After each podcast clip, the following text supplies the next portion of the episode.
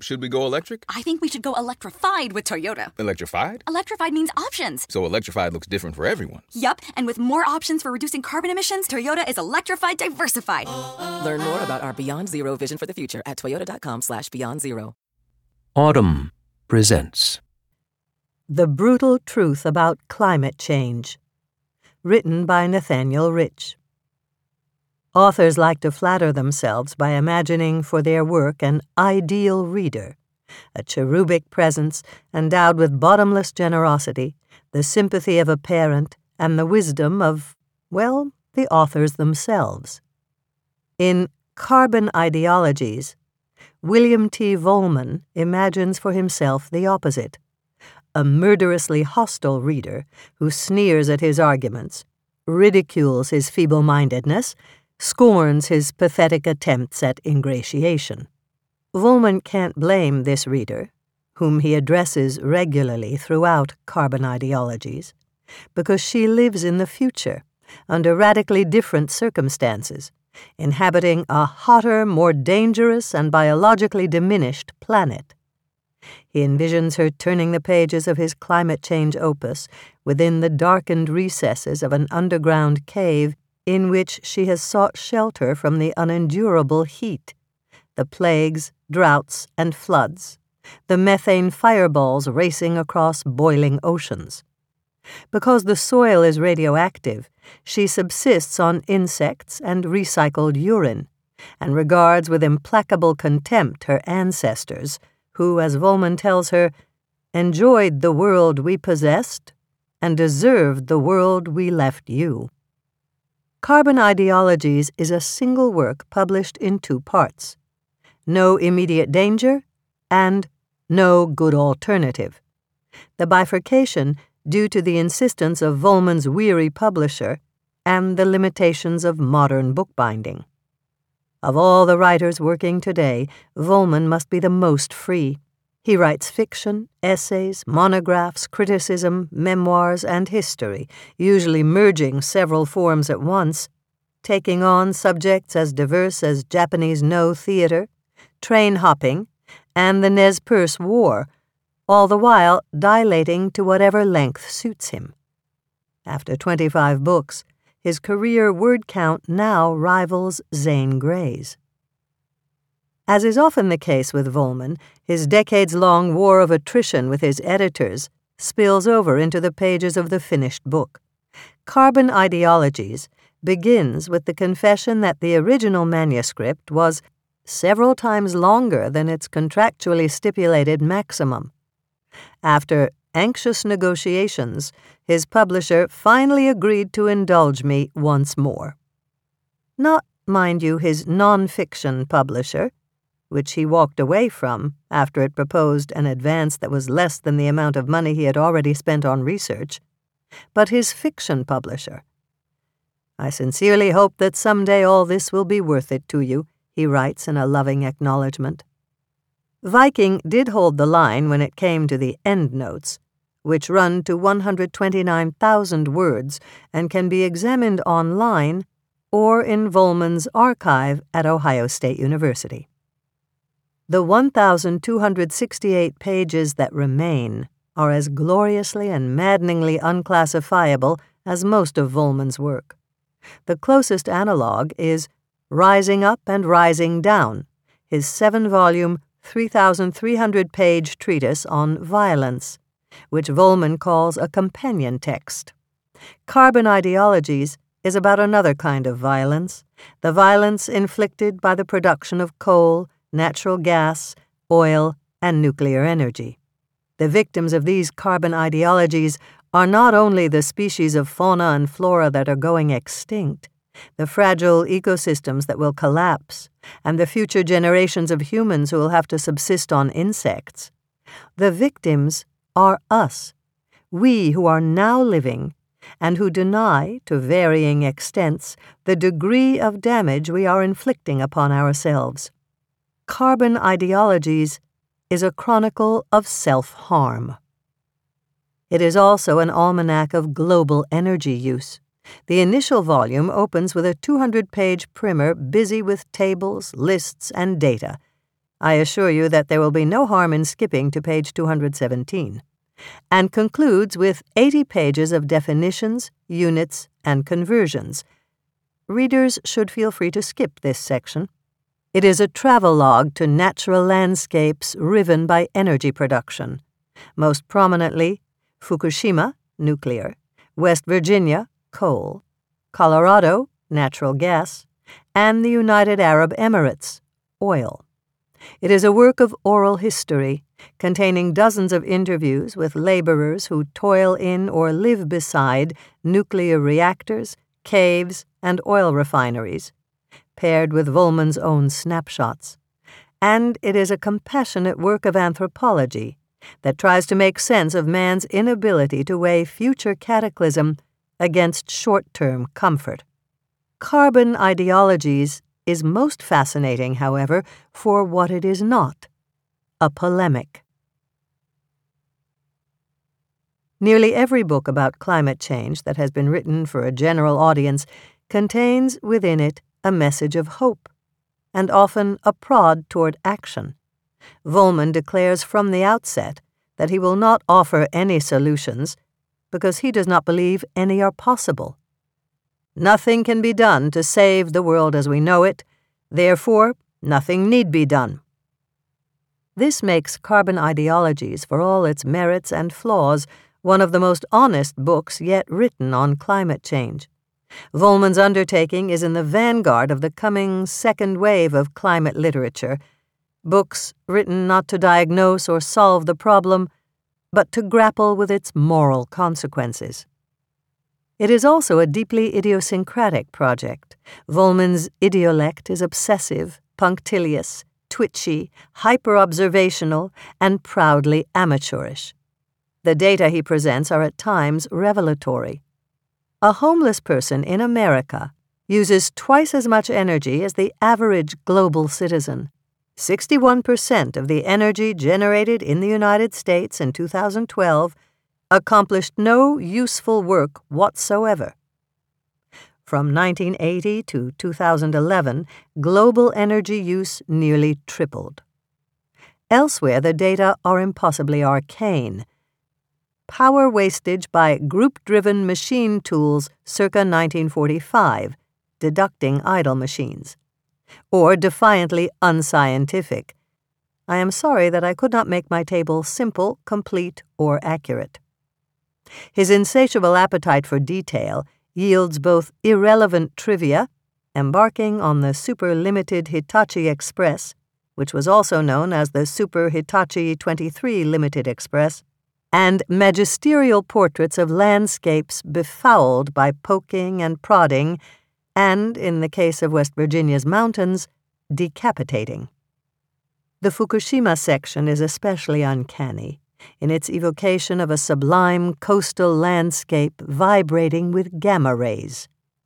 Vollmann breathes a cool wind whose degree of particulate contamination was, of course, unknown hears on a silent street at night the grunting of a radioactive wild boar, and walks on broken glass through an abandoned clothing store advertising a 50% off sale and peopled by headless mannequins.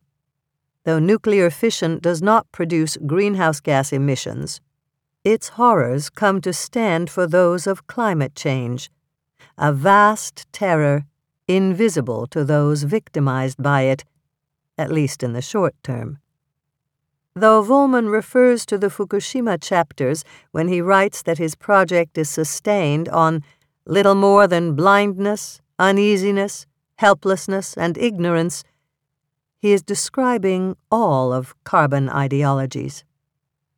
These qualities reach their fullest expression in the statements made by government and industry officials against charges of environmental menace.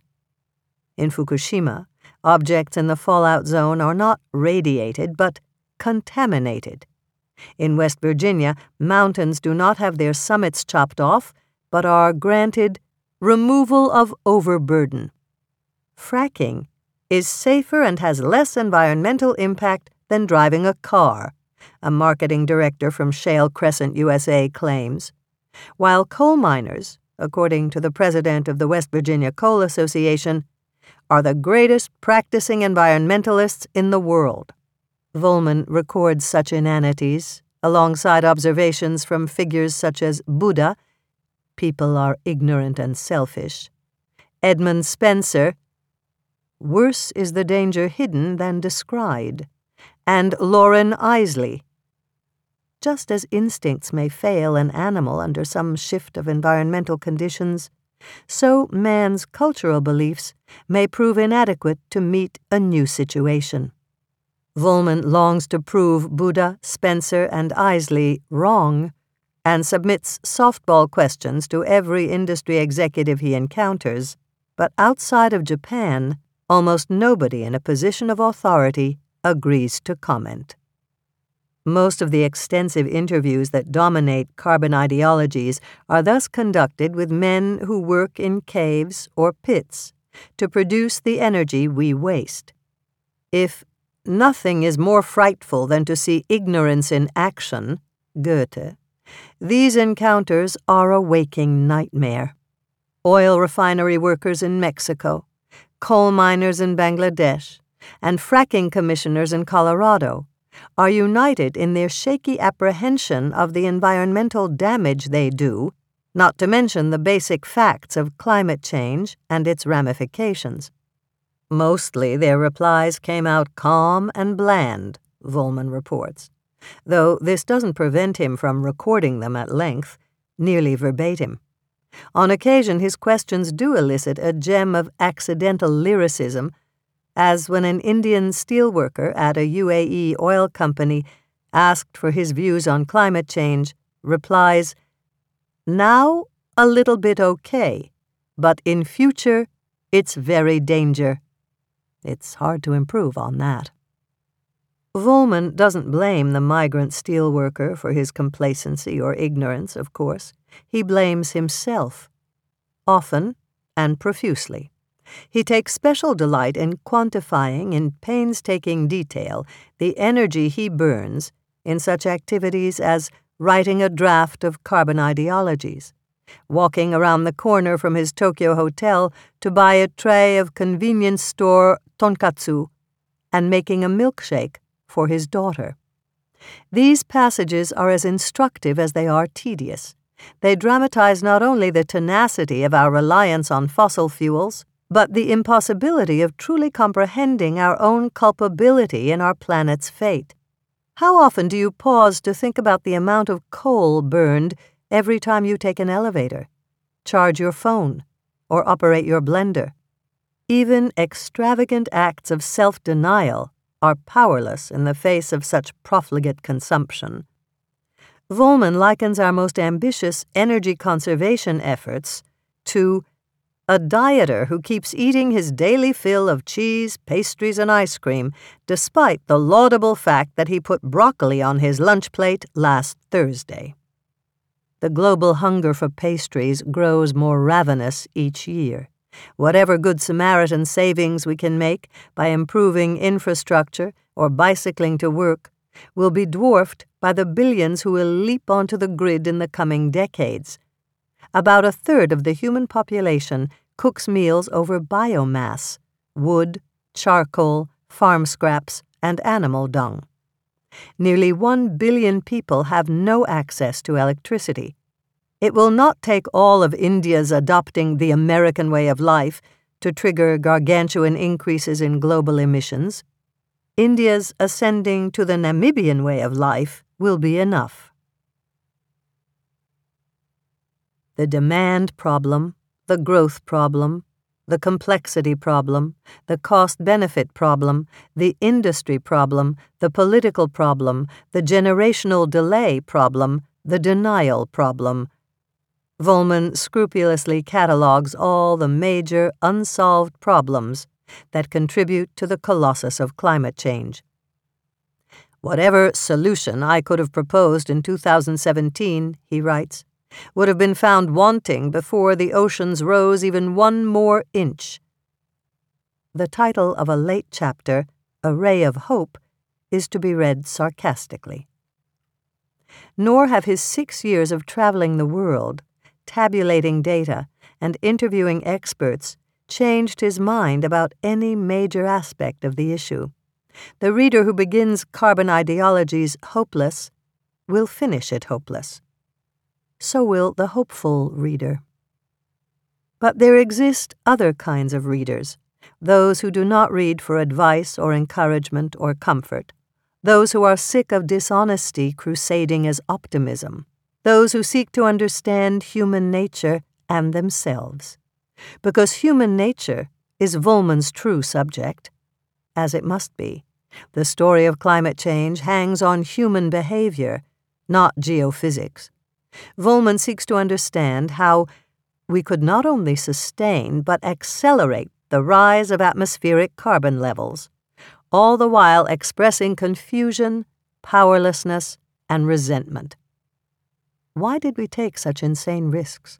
Could we have behaved any other way? Can we behave any other way? If not, what conclusions must we draw about our lives and our futures? Vollmann admits that even he has shied away from fully comprehending the damage we've done. I had never loathed myself sufficiently to craft the punishment of full understanding, he writes. How could I? No one person could. He's right, though books like Carbon Ideologies will bring us closer. The planet's atmosphere will change, but human nature won't. Vollmann's meager wish is for future readers to appreciate that they would have made the same mistakes we have. This might seem a humble ambition for a project of this scope, but only if you mistake carbon ideologies for a work of activism. Vollmann's project is nothing so conventional. His letter to the future is a suicide note. He does not seek an intervention, only acceptance. If not forgiveness, then at least acceptance. If you enjoyed this production, find the best long form articles read aloud in the Audm app, available now for iPhone.